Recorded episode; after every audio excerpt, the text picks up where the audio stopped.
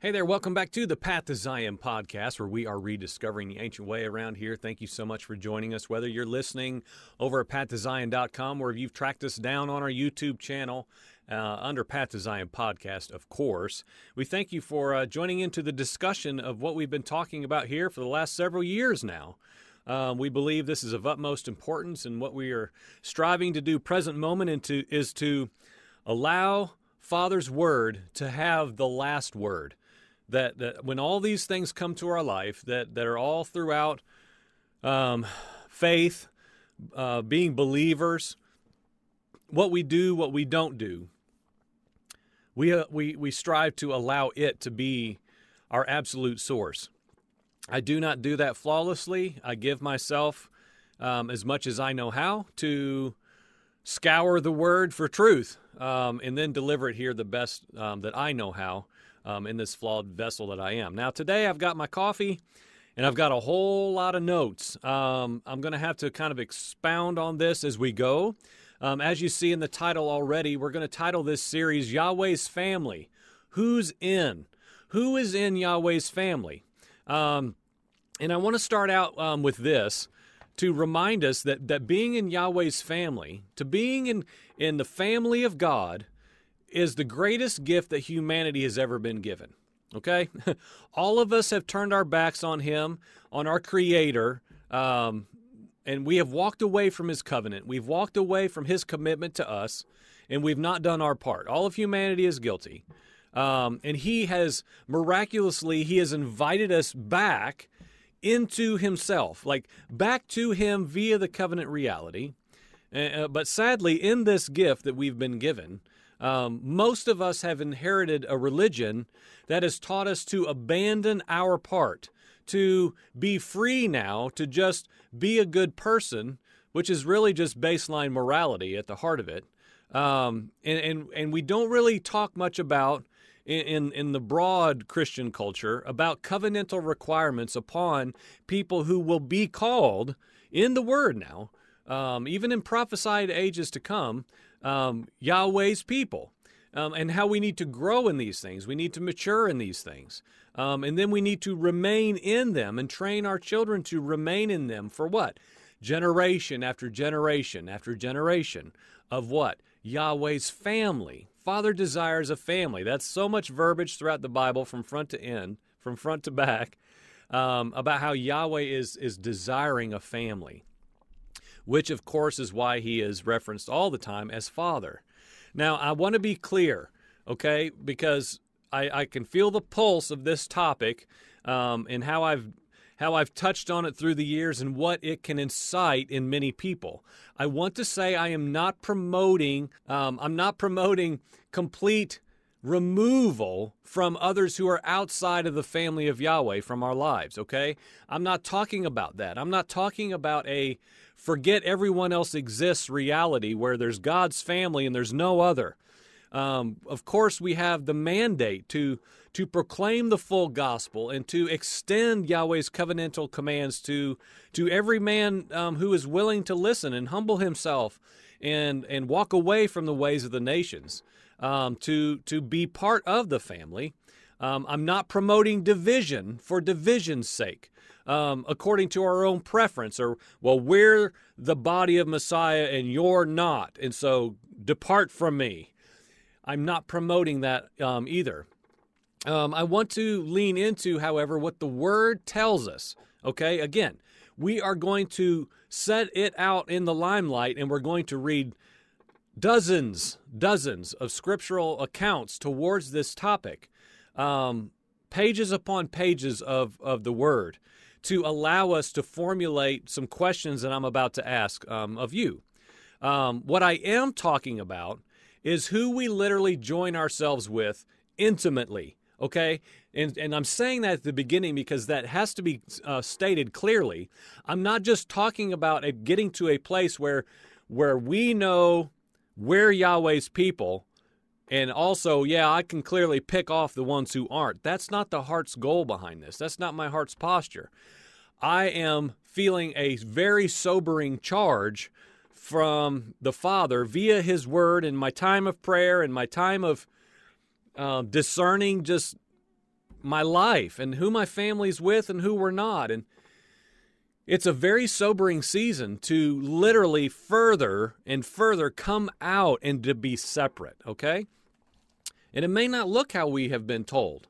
Um, as I've always been saying, I'm only going to breeze by this, is there is a universal um, religion that is now here that is wanting to just sweep in everyone. Like I mentioned in that Abrahamic um, center that just opened, and the, and the modern day gospel, which says, hey, we're all really the same. And no matter who you call God, no matter you call him Jesus, or whether you call him Muhammad, or whether you call him Buddha, it doesn't really matter. He's all the same. He's the same deity. Um, so we just need to come together under this universal blanket of unity. That's why this matters. Because there is a false gospel, friends, that is, it has been, it's not new on the scene, but it's just, there's a little bit different tweak to it this year, um, I'm feeling, um, from what I'm seeing. So I'll ask you a question to really get this going as we talk about Yahweh's family. Who's in? Who is in Yahweh's family and how do we do how do we know and do we even really need to know? Does it matter? How do you personally arrive at who is in Yahweh's family and who is not? Okay, just a question to think about. I'm going to take a sip and let you just chew on that for a mere moment. How do you pers- personally arrive at answering that question? What is your criteria? What's your criteria when you come into uh, a service or a Bible study or someone you meet at the store or someone who's presently in your life or, or your family or, or anyone, anyone? What is your criteria to gauge in discernment as a spirit led man that is walking in the pattern of Messiah? Desiring to be pleasing to the Father, what is your present plan to know who is in and who is not in Yahweh's family? This is a very important question that, that sadly I'm not sure we have much of a, a structure in place on a, a pattern of how we do that. Now, now, sadly, we have to talk about this. Most people mishandle Bible verses and use them to say things like, well, who am I to judge someone? How can I judge someone else? Or it's not up to me. It's not up to me. First of all, we're not here to set judgments. This is not about judging according to what these verses and this ideal has been created to be. We're not talking about judging people and like scrutinizing people to the utmost just so we know, oh, you're in and you're not, you're in and you're not. Most of you aren't in like me. We're not doing that. But we're not here to set the judgments, but we're here to examine and know who are who we are to align ourselves with according to biblical criteria. Biblical criteria. Now, I realize there are a lot of people who are very isolated, who don't believe they need the body, and they just function autonomously. And it's all about this. I've seen, heard that my whole life. It's not about the body, it's not about others. It's all about this. It's the vertical relationship. Um, that's not a biblical fact at all. We, I mean, Yahweh wants a family, and families are integrated. Families talk. Families argue. Families disagree. Families come to one another with challenges and correction and instruction. Why? For the good of the family, for the health of the family unit as a whole. That is one of the reasons why the body is so deficient and sickly right now, is because we have abandoned correction. We have abandoned admonishment. We have abandoned someone bringing a challenge to anyone in the body of Messiah, according to the word of Elohim, to say, you know what? I think we need to see if this is true. I think we need to see if this individual and this mindset is appropriate for the family of Yahweh. Does it fit biblical criteria? Does that individual fit um, biblical criteria? We, that should be very common for us, but it is something that has become very abandoned. Now, 2 Timothy chapter 3 is just one of the many examples of this being properly executed, as there are people, quote, holding to an outward form of godliness, but denying its power. And we are instructed right after this sentence to what? Avoid these people. Okay? Common Christian verbiage is no one's this, no one's that, no one's too far, no one's too sinful, no one's okay. We have to talk, we have to rightly appropriate what we're talking about. No one is beyond Yahweh's reach. His arm is not too short, no. But there are countless instructions. We're just going to read through four or five uh, scriptural references now about the fact like this. These these individuals here, who here's the criteria, avoid them, brothers. Avoid them. Do we need to do a word study on avoid? I don't believe so. Several times Yeshua himself speaks warnings of false prophets among his people that are what? We know they're ravenous wolves, okay? Obviously, his warning was not just informational, just to let people know there's some ravenous wolves back there, um, but it was a call to identify them and expose them. And and why? For the good of the entire called out assembly. Okay? Like it wasn't just so you're aware or you don't need to talk about it. Don't don't make a scene now. You don't want to embarrass anyone or hurt their feelings. They're just like you. No, they're ravenous wolves, friend. That's pretty strong wording, don't you think? If you are, if your family is, let's say, and this is interesting, right? the body of Messiah is often is referenced as a, uh, a, uh, a sheepfold, okay? And there's a great shepherd. And let's just say the great shepherd comes up upon the sheepfold, and a ravenous wolf wolf comes underneath the fence and is heading straight for one of his sheep. Friends, is he just going to say, hey, hey, hey, hey, don't do that? Leave that sheep alone. You need to go. Go on now. Go on now. No. The, the shepherd is going to unleash an assault upon the ravenous wolf because his flock depends upon him to take care of it. Okay, well, I'm not Jesus. I'm not the shepherd. I'm not the good shepherd. No, but we are called, according to the word now, to as we just said, 2 Timothy 3, avoid such people.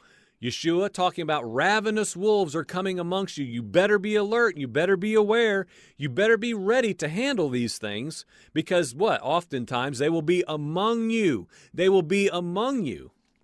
Romans chapter 16, verse 17. Now I urge you, brothers and sisters, to keep your eye on those who are causing divisions and stumbling blocks. Okay? Now, many people could rightly say, well, Joel, that's what you always do on your program. You're just always throwing out divisions. I understand what you're saying, but let's proceed and let the word uh, help us. Um, keep your eye on those who are causing divisions and stumbling blocks, contrary to the teaching that you learned. Okay? What did they learn, friends, in Romans?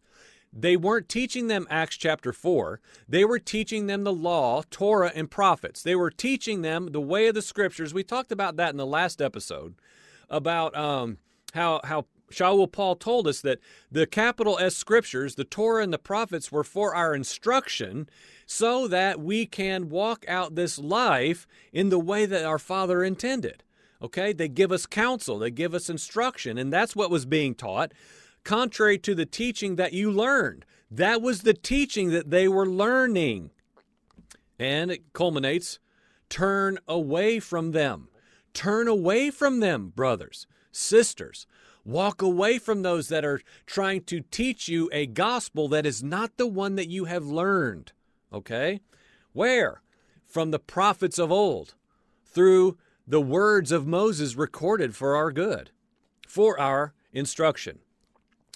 Um, Shaul tells the Paul tells the Thessalonican assembly, um, chapter three, verse six. Now we command you, brothers and sisters, in the name of Yeshua the Messiah, to keep away from every brother who behaves irresponsibly and not according to the tradition they received from us.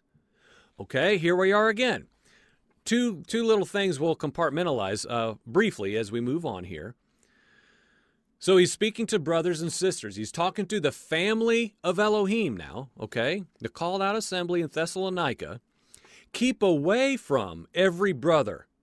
Okay, so there's a, a, warning, not again just to be alert about them, but just like the avoid these people, turn away from, keep away from.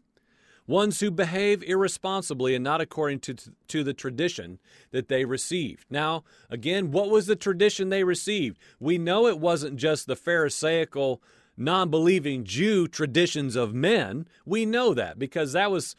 That was easily stated um, leading up to this text here, um, and of course made very clear through Yeshua, of course, more than anything. But those who behave irresponsibly, well, how do we know what that is? Without doing a word study on all these pieces, we can't do that for the sake of time.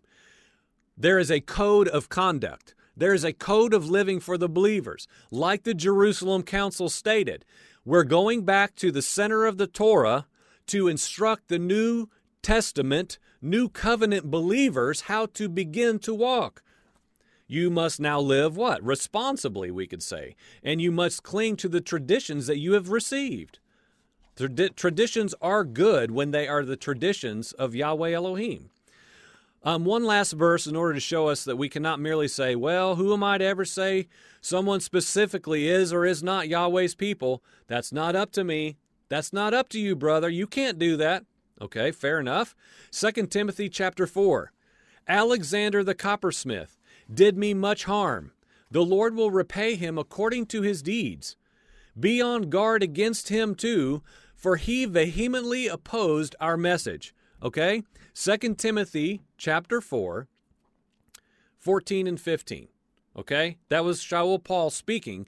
He names a specific brother's name and even gives, in case you're not quite sure who he is, he's the coppersmith. Okay? He's the one down there on 4th Street uh, working out copper. Yeah, that guy, he, he did me much harm. Be on guard against him too, brothers. Why? He opposed our message. He opposed the gospel that this Yeshua Messiah was the prophesied one through the Torah and the prophets that came. And what? He's here to restore the whole house of Israel. He's here to do all the prophecies that pointed to him. And he's opposing that message by name. He was listed. Okay? Today, in a religion that rarely rightly calls someone out for promoting a false gospel, this would quickly be labeled slander that's from the devil, right? I mean, in this day and age, in this in this Christian culture, you can't you can't do that. Who are you to say that? Slander, slander. That you must be hearing the devil speaking because that's just accusations. No, that's not a biblical premise that we can fall back to.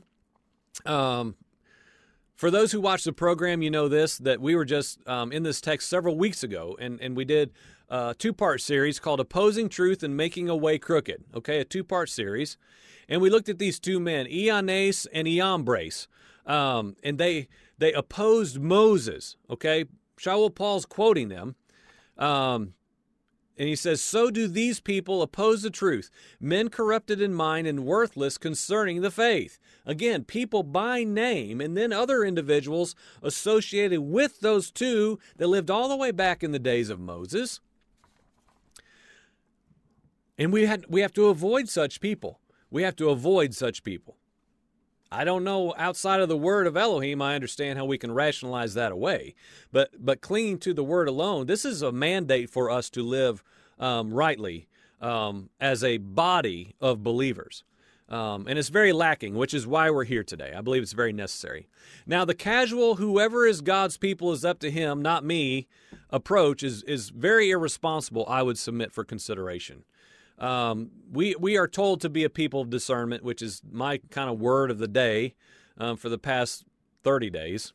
Um, and in my world, in real life, there are people asking hard questions. Um, Joel, how do we know who is and who is not in the family of Elohim? How do we know? Um, and what do we do about it? Like, what do we do with these foundational disagreements? I mean, this is not an isolated question either, friends. This is becoming more and more regular, which is how do we handle these major foundational disagreements? Because up here, you know, we kind of look the same, we kind of talk the same language, and maybe um, according to lifestyle and, and, culture of the family, we have a lot of things in common. Um, or sometimes maybe we don't. But the undergirding thing is the foundation is very, very different, biblically speaking. So, what do we do? And so, I've been chewing on that and, and thinking about that for months. Um, and I'll get to why this kind of came to a head just a couple days ago. Um, so, this series will be good for people who, who, those of us who are humbly asking for the good of our households, for the safety of my children. Okay, I have one son, but like for our children, for the generations and generations of generations that are the, the young ones in our homes are impressionable. And they are, of course, they're trying to figure out who they are and what is true and who who can I look to to receive counsel that is scriptural counsel. And and that's why these things have to be asked because our foundation, the foundation has got to be agreed upon, friend. The foundation has to be set and sure and in agreement to the best that we can because that's where everything else we do with our families is built upon. That's how our gatherings are established and what our, our gatherings, like our literal assembling together, are built upon. Okay? So it's more than just like, can't we just sing a song together and be okay? You say this, I say this, but can't we just sing a worship song? I wish it were easy like that. I wish it were that simple, but it is not. It is not. I wish it was. Literally, I mean that.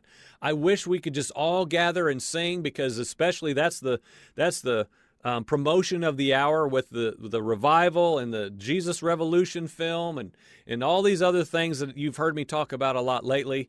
Can't we all just get along? Can't we all just say ah, peaceful, peaceful? Let's stop disagreeing. Let's stop bickering. And as I've already mentioned, this is the prophesied age. Peace, peace. The anti Messiah will say, hey, shh, ah, it's okay. We're all the same. We're all the same. It's okay. That is the unifier that we need to be aware of. And so all of this leads to our main text that we're going to talk about. This will be at least another episode by itself, and then multiples after that of getting to unpack it and, and building on some other texts as well. Um, but again, we're asking this question, you know, the biblical criteria for who is in Yahweh's family. Um, and what I'm going to do, I'm just going to stop and I'm going to I'm going to make this next part um, Proverbs chapter seven, and, and, I'll give you a little bit of an intro in it to to lead you back in next time. Um, but a couple days ago, I was just up early praying um, for a dear brother, and and and I was just asking some questions, and you know, I just you, I'm sure, know what this is like where you just want to literally intercede for another person that you love. You're, you're just asking for wisdom and counsel. And Father, if you would give me any ounce of, of, of right, true counsel for my wife or for my son or for this brother, um, I'm, I'm listening. I'm open. I want to hear what you're saying. Um, and I heard clearly Proverbs chapter 7. Um, and so, of course, I went and I read the text and I ended up setting up camp there for several days. And so, we're going to go there and we're going to look at Proverbs chapter 7, primarily 1 through 12. Um, and it is going to allow us to build a foundation um, as, a, as we ask this question Yahweh's family, who, who's in? Who's in Yahweh's family? And is there any way to know? And as I already said at the beginning, does it even matter? Friend, if it doesn't matter to you and we're all just in the pot together, I just want to caution you in humility to say, is that scripturally right? Is it scripturally accurate? Is it just a gospel and a, and a religion of ease? Because if we can all just get in the room and ask for Holy Spirit to come and, and just speak to us however He wants to, isn't that good enough? Friend, that's not biblical criteria. It's not biblical criteria to how Yahweh's family works. And so we're going to talk about that. It's going to be several, multiple episodes. I have a lot of notes. And uh, so come back, won't you? You're watching the Path to Zion podcast. We're rediscovering the ancient way. And what are we talking about? Yahweh's family. Are any of us in it? We need to know the biblical criteria. So go over to pathtozion.com and follow us, of course. Subscribe and all that stuff. Share these videos if someone's hungry to know. How do I know if I'm in and if who, if someone else is in Yahweh's family? And uh, we'll see you back for part two after this. Amen. Yahweh's family. And uh, we'll see you back for part two after this. Amen.